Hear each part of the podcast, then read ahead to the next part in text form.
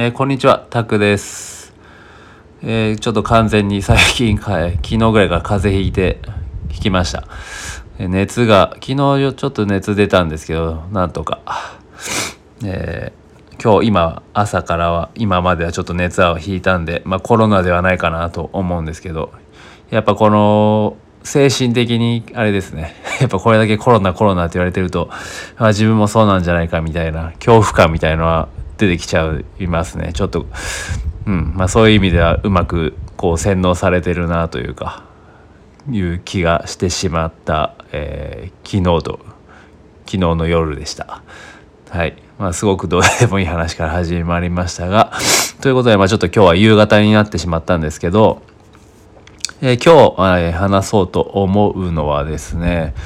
まあ、誰かのは作った枠の中で、えー、知らずに生きてきたっていうところで、えー、まあその枠自分その枠組みから出ることっていうとこですねっていうテーマ枠組みから出ようということですねちょっとお話ししようと思います。えー、なぜまあそう思ったのかっていうとまああのですね何でもこう上級者とか中級者とか、えー、初級者とか、まあ結構ね、あるじゃないですか。何やるにしても。まあもちろんそれはクラス分けするにはいいんですよね。もちろん、ね、教える側とかからすれば、そうやってまとまりとして、えー、まあ、クラス分けにはいいですよね。ただ、まあ、これは実際、まあ、外に出たら関係ないわけですよね。一旦クラスから外外に出れば、例えば学校で、まあそういう学校だったりね、とかでそういうクラス分けされてたとしても、外に出ちゃえば、まあ人間対人間なんですよね。で、まあこれを言った理由としては、まあ、まあ僕は今こうやって英語の発信とかもしてるんですけど、まあ英語で考えた場合よくね初級者とかビギナーとかねまあ中級者上級者とかもちゃんと英語だとクラス分けされるわけじゃないですか。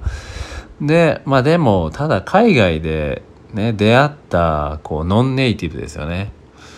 ノンネイティブの、えー、人たちは、まあ、自分がまあそもそも英語でね初心者だなんてみじんも思っていなかったんですよね。まあ、そんなの全くなかったです。僕は、まあ、少なくとも僕が出会ったノンネイティブの人たちですね。はい。で、まあ、そういう人たちのスタンスとしては、第二言語なんだから当たり前だろうくらいのもうスタンスなんですよね。うん。まあ、ここはもう全然違うかなと。で、結局、まあそういう人たちを見て何を僕は思ったかっていうと、ああ誰かの作った枠の中でこう生きていたんだなっていう気づきですね。そういう気づきを彼らを見て得ることができました。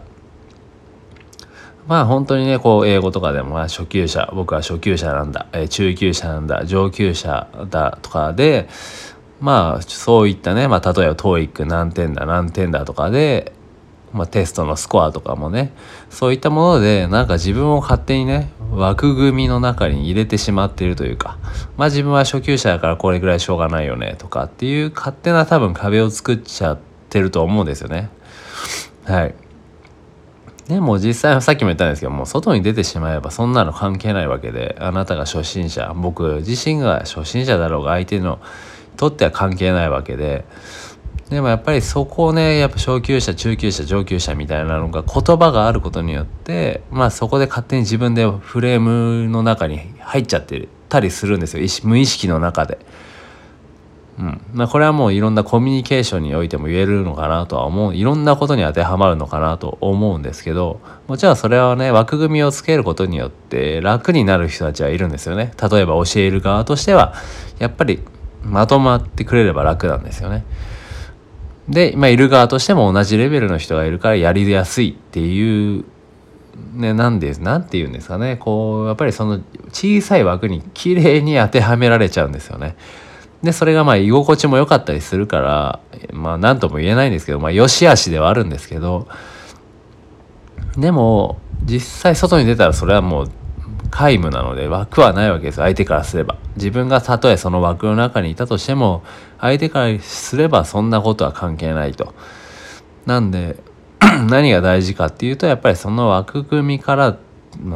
にはまっていないでちゃんと出るってことですね。外に。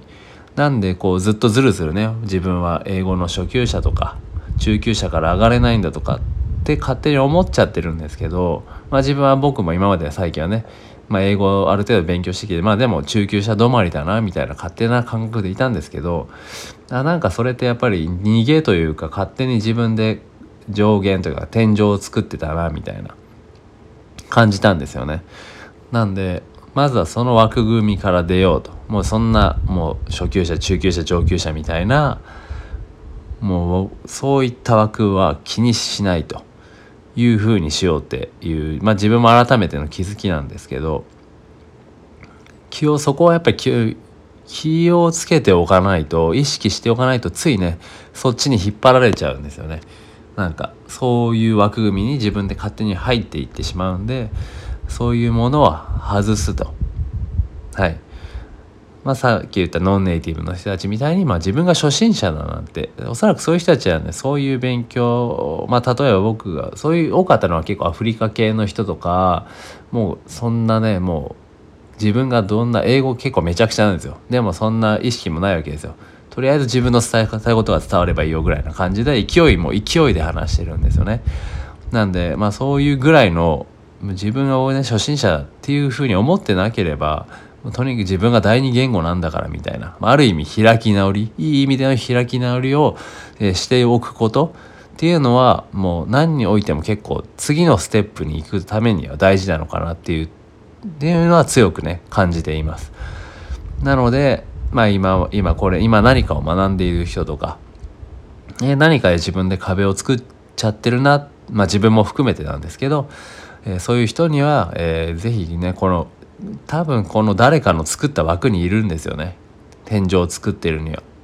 でもそれを超えるのはやっぱり自分でしかないので、そこに気づいて一歩外に出ると。その枠組みではなく人間対人間対人として、まあ、誰かと接する時はそういうスタンスでいくと。でまあそこでね何か傷な傷ついてへこんだりとかしたらそこでまたこう学んでステップアップすればいいだけなので変なそういうねクラス分けみたいな言葉からは脱却じゃあ脱却ですね。脱却して、えー、いけばいいかなと思います。はい。ということで今日はそういった枠組みからこうちょっとね出ていこうっていう話でした。はい。以上です。でまあちょっと今ね僕もみたいに体調まあエアコンの完全にせいだなと思ってるんですけど体調崩さずにえー、コロナもあるんで熱中症もあるんで、まあ、毎回同じような え、締めくくりですけど気をつけていきましょうということです。えー、だらだらとなってしまいましたが、ま、本日も聞いていただきありがとうございました。えまた明日も発信していこうと思うのでよろしくお願いいたします。ではまた明日失礼いたします。